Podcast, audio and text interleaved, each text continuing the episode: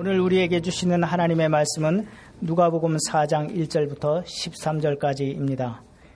예수께서 성령의 충만함을 입어 요단강에서 돌아오사 광야에서 40일 동안 성령에게 이끌리시며 마귀에게 시험을 받으시더라. 이 모든 날에 아무것도 잡수시지 아니하시니 날 수가 다음에 줄이신지라 마귀가 이르되 네가 만일 하나님의 아들이여든 이 돌들에게 명하여 떡이 되게 하라 예수께서 대답하시되 기록된 바 사람이 떡으로만 살 것이 아니라 하였느니라. 마귀가 또 예수를 이끌고 올라가서 순식간에 천하 만국을 보이며 이르되 이 모든 권위와 그 영광을 내가 내게 주리라. 이것은 내게 넘겨준 것이므로 내가 원하는 자에게 주노라. 그러므로 내가 만일 내게 절하면 다 내 것이 되리라. 예수께서 대답하여 이르시되 기록된 바 주 너의 하나님께 경배하고 다만 그를 섬기라 하였느니라. 또 이끌고 예루살렘으로 가서 성전 꼭대기에 세우고 이르되 내가 만일 하나님의 아들이여든 여기서 뛰어내리라. 기록되었으되 하나님이 너를 위하여 그 사자들을 명하사 너를 지키게 하시리라 하였고 또한 그들이 손으로 너를 받들어 내 발이 돌에 부딪히지 않게 하시리라 하였느니라. 예수께서 대답하여 이르시되 주 너의 하나님을 시험하지 말라 하였느니라. 마귀가 모든 시험을 다한 후에 얼마 동안 떠나니라. 아멘. 사람들이 가지는 몇 가지 환상이 있습니다.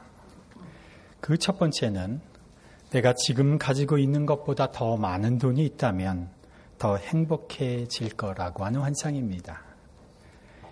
예전보다 더 많은 돈을 벌어 이전에 살던 곳보다 더 큰 집으로 이사하고 이전에 타던 차보다 더 좋은 차를 탄다면 누구나 다 즐거워할 것입니다. 그러나 행복해지지는 않습니다.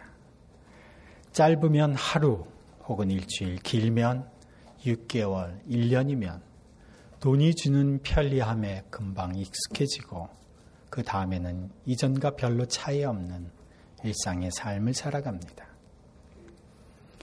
두 번째 환상은 내가 지금 일하고 있는 일에 관련된 것입니다.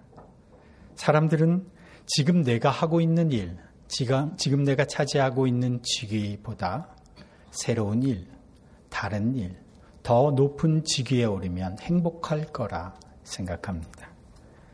그래서 승진이나 이상적인 회사로의 이직 혹은 자기 사업을 늘 꿈꿉니다. 현재 하고 있는 일에 어려운 점이나 힘든 일이 발생하게 되면 고장고장한 직장 상사에게 당당하게 사표 던져놓고 더 멋진 곳에서 일하고 있는 모습을 상상만 합니다. 실제로 오라는 데도 없고 갈 수 있는 것도 없습니다. 행여나 이직을 할 기회가 생겨서 좋은 직장, 오랫동안 기다렸던 직장으로 직장을 옮겨 보아도 여기도 크게 다르지 않구나라고 하는 실망감만 더해집니다. 사람들이 갖는 세 번째 환상은 배우자에 관한 것입니다.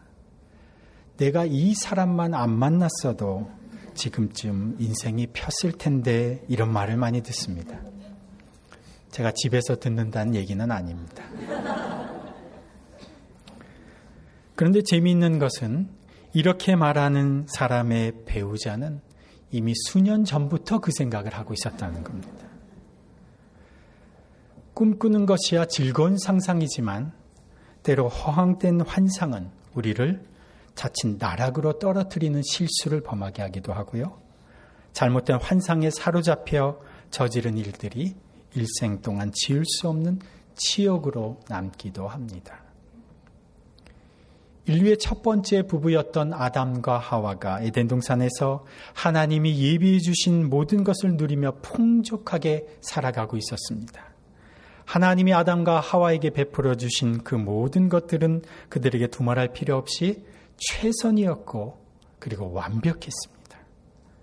그런데 뱀으로 상징되는 마귀가 선악을 알게 하는 나무 열매를 먹으면 하나님처럼 될 것이라고 하는 환상을 그 하와에게 심어 주었습니다. 이 거짓에 현혹된 하와는 그 열매가 탐스러워 보였고 먹음직스러워 보였습니다. 그 열매를 따 먹고는 아담에게도 주어 같이 먹게 했습니다. 이 선악을 알게 하는 나무의 열매를 따먹은 아담과 하와 이것은 단지 두 사람 개인의 일이 아니라 인류를 대표하는 자들의 타락, 즉 인류 전체의 타락 사건이었습니다. 이것을 로마서 5장 12절에서 13절은 이것을 어떻게 표현하고 있냐 하면요. 한 사람으로 말미암아 죄가 세상에 들어오고 죄로 말미암아 사망이 들어왔으며 아담이 범죄한 그 범죄를 짓지 아니한 다른 사람들까지도 사망이 왕노릇하게 되었다 설명합니다. 죄악으로 점철되는 인류 타락의 역사는 인류의 대표자 아담과 하와에게서부터 이렇게 시작되었습니다. 그러나 하나님은 이들이 초래한 타락의 결과를 반전시키는 놀라운 프로젝트를 준비하셨습니다. 누가복음 3장 마지막 부분에는 예수님의 족보가 일반적인 족보 기록 순서인 윗대에서부터 아랫대로 기록되어 있지 않고 오히려 거꾸로 상승 구조로 되어 있습니다. 이것은 인류의 기원은 하나님이심을 밝히려는 목적이라고 했습니다.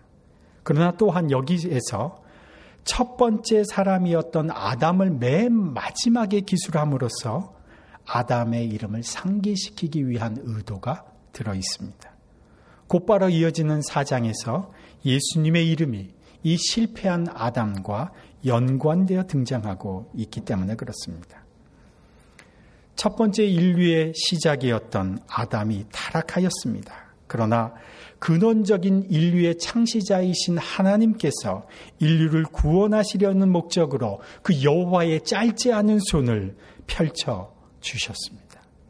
인간의 모습으로 이 땅 가운데 오신 예수님을 통해서 다시 한번 아담이 실패한 그 시험을 당하게 하셨습니다.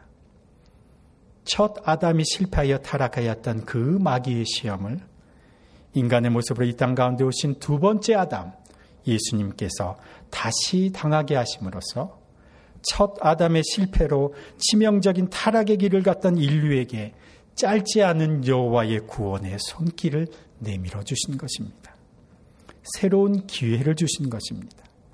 예수님이 성령에 이끌리시어 광야로 가셔서 시험을 받으신 것은 바로 하나님의 주도 면밀한 이 계획 속에 이루어진 일이었습니다. 타락한 인류를 대표해서 시험 받으시는 예수님의 모습을 오늘 본문 2절, 3절이 이렇게 기록하고 있습니다. 마귀에게 시험을 받으시더라. 이 모든 날에 아무것도 잡수시지 아니하시니 날수가 다함에 줄이신지라. 마귀가 이르되 내가 만일 하나님의 아들이어든 이 돌들에게 명하여 떡이 되게 하라. 아담과 하와가 동산 중앙의 나무 열매를 따 먹음으로 인해 타락하였는데 40일 동안이나 줄이신 광야에서 지내신 예수님의 첫 번째 시험이 먹는 것과 관련돼 있다는 것은 결코 우연이 아닙니다. 옛말 중에 사흘 굶어서 남의 담 안 넘는 놈 없다 라고 하는 속담이 있습니다. 그만큼 배고픔은 인간의 극한 행동까지도 정당화합니다. 특히 전쟁이나 조난의 상황에서는 배고픔 때문에 극악무도한 범죄가 벌어지기도 합니다. 40일 동안 극심하게 줄이신 예수님이 돌덩이 몇 개를 가지고 떡으로 만든다고 하여서 그것을 비난할 사람이 누가 있겠는가? 더욱이 창조주 하나님의 아들이라면 그러고도 남을 권리와 자격이 있다. 마귀가 이렇게 유혹합니다. 이 마귀의 유혹에 대해서 예수님께서 4절에 이렇게 말씀하십니다. 예수께서 대답하시되 기록된 바 사람이 떡으로만 살 것이 아니라 하였느니라. 먹을 것, 입을 것, 마실 것, 이런 것이 없으면 살아갈 수 없는 존재가 인간인 것은 맞지만, 그러나 그것만 가지고는 살아갈 수 없다. 그러니 나는 육신의 배고픔을 채우기 위해 하나님의 말씀으로 운행되고 있는 이 창조 질서를 어기는 일은 하지 않겠다. 마귀의 유혹에 대해서 예수님이 단호하게 말씀하십니다. 왜 예수님이 그렇게 말씀하셨는지는 예수님이 인용하신 신명기 8장 3절을 자세히 찬찬히 읽어보면 알 수가 있습니다. 신명기 8장 3절을 제가 읽어드리면 너를 낮추시며 너를 줄이게 하시며 또 너를 알지, 너도 알지 못하며 네 조상들도 알지 못하던 만나를 네게 먹이신 것은 만나를 네게 먹이신 것은 사람이 떡으로만 사는 것이 아니요 여호와의 입에서 나오는 모든 말씀으로 사는 줄을 내가 알게 하려 하심이니라. 하나님께서 이스라엘 백성을 광야에서 구름 기둥과 불 기둥으로 인도하시고 하늘에서 만나와 메추라기로 먹이시고 입히시고 메마른 광야에서 샘이 솟아 오르게 하셔서 그들에게 마실 것을 제공해 주셨습니다. 왜 그것을 제공해 주셨느냐? 그것은 여호와의 입에서 나오는 모든 말씀으로 사는 줄을 알게 하려고 하십니다. 신명기 8장 3절이 설명합니다. 육신의 배고픔, 목마름, 그 모든 것들이 인간이 살아가는데 필요한 것은 너무나 확신하지 확실하지만 그러나 더 중요한 것이 있는데 그것은 여호와의 입에서 나오는 말씀으로 사는 것이다. 여호와의 말씀을 듣고 따르는 것, 여호와의 말씀을 듣고 청, 여호와의 말씀을 따르는 것, 종, 청종하며 살아갈 수 있도록 하기 위해서 하나님께서 먹이시고 입히시고 채우시는 역사를 기적을 보여 주신 것입니다. 여호와의 입에서 나오는 모든 말씀으로 사는 백성, 청종하며 살아가는 백성 되게 하시려고 하나님이 그 광야에서 만나와 매출하기로 먹이시고 그리고 입히신 것입니다. 그런데 아담과 하와는 그들에게 말씀하신 하나님의 명령을 청종하지 않고 육신의 욕구를 따름으로 실패한 타락한 사람들이었습니다. 찬양 중에 이런 가사의 찬양이 있습니다. 주님 말씀하시면 내가 나아가리다. 주님 뜻이 아니면 내가 멈춰서리다. 나의 가고 서는 것 주님 뜻에 있으니 오 주님 나를 이끄소서.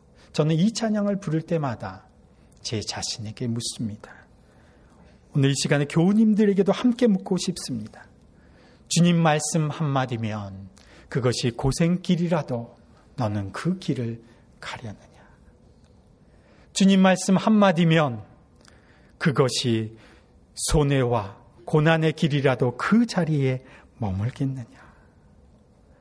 청종하는 자로 우리를 만드시려고 육신의 배고픔도 채워주시고 기적도 베풀어 주시고 광야에서 샘도 솟아나게 하시는데 우리는 하나님의 말씀을 청정하는 것에는 관심이 없고 오직 우리의 배고픔, 우리의 목마름만 채워달라고 하나님께 아우성입니다. 내 문제를 먼저 해결해 달라고 하나님께 때를 씁니다. 늘 우리의 삶은 배고픔에 휘둘려 목마름에 휘둘려서 우리가 처한 상황과 환경에 휘둘려서 주님이 뭐라고 말씀하시는지, 주님의 마음이 어디로 향하고 있는지 관심 갖지 않고 있습니다. 이 땅을 향해서 애통해 하시는 아버지의 마음. 이 땅의 아픔과 죄악, 불순종과 음란이 바로 나의 문제임을 자복하고 통곡하며 죽게 나아가는 자. 주의 말씀 앞에 자신을 쳐서 복종시키는 자. 이런 사람들을 우리 시대에 찾아보기 어렵습니다. 마귀는 일단 배고픔을 채우라고 합니다. 그 배고픔을 채우기 위해서 어떤 수단과 방법도 사용하려고 부추깁니다. 그러나 육신의 배고픔보다 더 중요한 것은 더 우선해야 할 것은 오직 여호와의 말씀으로 사는 것입니다. 말씀에 청정하는 것입니다. 배고픔에 휘둘리지, 휘둘리지 말고 욕망과 욕심에 휘둘리지 말고 청정하는 백성으로 주님의 마음을 헤아리는 자로 살아가는 것을 주님이 우리에게 원하십니다. 첫 번째 시험에서 실패한 마귀가 예수를 예수님께 재차 시험합니다. 5절에서 7절의 말씀입니다. 마귀가 또 예수를 이끌고 올라와서 순식간에 천하 만국을 보이며 이르되 이 모든 권위와 그 영광을 내가 네게 주리라. 이것은 내게 넘겨준 것이므로 내가 원하는 자에게 주노라. 그러므로 내가 만일 내게 절하면 다 내 것이 되리라.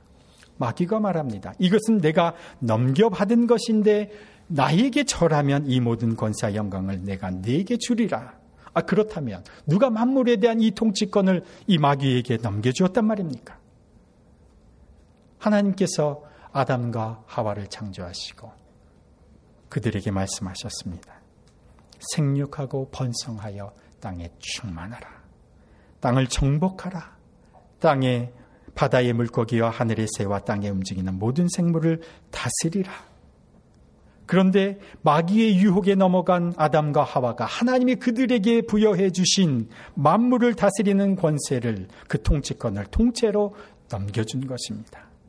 그 권세와 영광을 내가 너에게 줄 텐데 먼저 나에게 절해라. 마귀가 속삭입니다.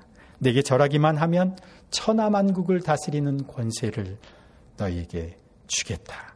부귀와 권력, 영화를 누리게 해주겠다. 유혹합니다. 이것은 이 땅에 오신 하나님의 아들 예수님에게 하나님을 배반하라고 얘기하는 것이 아닙니다. 하나님을 구원하는 구세주의 역할을 하기 위해서 십자가로 갈 것이 아니라 권세와 부귀, 영화, 그 권자의 자리를 차지하라는 것입니다. 이 땅의 백성을 진정으로 원하는 리더라면 스스로 초라하게 죽음의 길로 내려가는 그 십자가의 길로 내려가는 대신에 권력과 영광을 지닌 자리로 올라가야 한다는 것입니다. 그러므로 권력과 영광을 진 메시아가 되기 위해서 타협해야 한다는 것입니다. 마귀에게 절한다는 것은 세상을 다스리는 마귀의 전략, 마귀의 원칙에 타협하겠다는 표시요. 세상을 다스리는 이 땅의 원칙을 받아들이겠다는 표현입니다. 이 시대를 살아가는 많은 크리스천들이 빠지는 생각이 있습니다. 먼저 성공하고, 먼저 출세하고, 먼저 돈을 좀 벌고, 먼저 사람들에게 인정받고 나면 나중에 하나님이 원하시는 큰 일을 하면서 살아가겠다. 그런데 문제는 그 나중이 좀채로 올 것 같지 않다는 겁니다. 성공하는 것이 인정받는 자리에 오르는 것이 무엇보다 중요한 가치가 되면 그것을 이루기 위해서 어떤 수단을 쓰는지, 어떤 방법을 쓰는지는 사람에게 그다지 중요하지 않습니다. 성공과 인정이라고 하는 세상의 인정이라고 하는 그 결과에 집착하며 살아가게 되면 그것을 이루기 위해서 철저히 세상 원리와 원칙을 따라야 하는 것입니다. 이것이 마귀의 속임수입니다. 성공은커녕 인생은 황폐해지고 그 인생은 마귀의 놀이터가 되어버립니다. 예수님이 이 마귀의 유혹에 대해서 이렇게 말씀하십니다. 8절 말씀입니다. 예수께서 대답하여 이르시되 기록된 바 주 너희 하나님께 경배하고 다만 그를 섬기라 하였느니라. 나는 오직 하나님 한 분만을 경배하고 그분을 섬기겠다. 신명기 6장 13절을 인용하시면서 성공을 위해서 권세와 영광을 위해서 타협하지 않겠다 선언하십니다. 두 번째 시험에서도 실패한 마귀는 예수님을 이끌고 예루살렘 성전 꼭대기로 데려갑니다. 구절 말씀입니다. 또 이끌고 예루살렘으로 가서 성전 꼭대기에 세우고 이르되 내가 만일 하나님의 아들이여든 여기서 뛰어내리라. 성전 꼭대기, 그것도 예루살렘 성전 꼭대기는 모든 사람들의 시선이 집중되는 곳입니다. 만약 예수님께서 거기에서 뛰어, 뛰어내리셨는데 아무런 상처도 입지 않고 살아계시는 모습을 보면 이스라엘 사람들은 이 예수가 구약에 예, 예언되었던 메시아라고 확신할 것입니다. 예수가 누구신지를 드라마틱하게 증명해 보이기에 이보다 더 좋은 장소와 기회는 없습니다. 마귀는 예수님이 거기에서 뛰어내려 할 근거로 시편과 신명기의 말씀을 근거 제시로 제시하기까지 합니다. 세 번째 마귀의 유혹은 하나님을 나의 존재를 증명하게 하는 수단으로 이용하게 하려는 시도입니다. 이 시대를 살아가는 크리스찬 중에 얼마나 많은 사람들이 하나님을 자신의 존재를 증명해주는 수단으로 이용하고 있는지 모릅니다. 하나님의 말씀, 하나님의 은사, 하나님의 선물, 그 모든 것들을 내 존재를 드러내는 도구로 사용합니다. 그러나 하나님이 우리에게 주신 은사나 선물은 우리가 어떤 존재인지를 증명해 주는 도구가 아닙니다. 하나님은 내가 원하는 기적을 언제라도 베풀어 줄 수 있는 알라딘의 램프 요정이 아닙니다. 하나님의 말씀이 나의 논리를 증명해 주는 수단이 되어서도 안, 안 됩니다. 오히려 그 반대죠. 내 인생이 하나님을 드러내는 도구야, 도구가 되어야 하고, 내 삶이 하나님의 이름을 높이는 찬양의 통로가 되어야 하고, 내 인생이 하나님이 사랑이심을 증명해 주는 증거가 되어야 합니다. 예수님께서 요단강에서 세례를 받으실 때 하늘에서 음성이 들려 이는 내 사랑하는 아들이여 내 기뻐하는 자라 하나님의 인정을 받으신 예수님은 사람에게 인정받는 것에 연연해 하지 않으십니다. 마찬가지로 하나님 안에서 자신의 존재를 발견하고 확인하고 하나님 안에서 자신의 정체성을 확인한 사람은 사람들의 인정을 구걸할 필요가 없습니다. 그러기에 예수님은 자신의 존재를 증명하기 위해서 그 높은 예루살렘 성전 꼭대기에서 뛰어내릴 아무 이유가 없습니다. 자기 자신을 위해서 하나님을 부리고 하나님을 시험하는 것을 예수님은 단호하게 거부하십니다. 12절의 말씀입니다. 예수님께서 예수께서 이 대답하여 이르시되 주 너희 하나님을 시험하지 말라 하였느니라. 세 번째 시험에서도 예수님은 흔들리지 않으셨습니다. 첫 번째 시험은 배고픔에 관련된 시험이었습니다. 두 번째 시험은 권력과 영광, 부귀와 성공을 위해서 타협케 하려는 유혹이었습니다. 세 번째 시험은 하나님을 도구화하려는 시도였습니다. 하나님이 우리와 똑같은 인간의 모습으로 오신 예수님을 이렇게 시험받게 하신 것은 우리를 회복시키시고 구원하시는 여호와의 손이 결코 짧지 않음을 확인시켜 주시기 위함입니다. 실패한 우리 인생을 위해서 우리 인생 그대로 내버려 두지 않으시고 짧지 않은 여호와의 손을 우리를 우리 가운데 펼치셔서 우리를 죄악 가운데서 패배 가운데서 절망 가운데서 구원해 내시려고 예수님을 이 땅 가운데 보내 주셨습니다.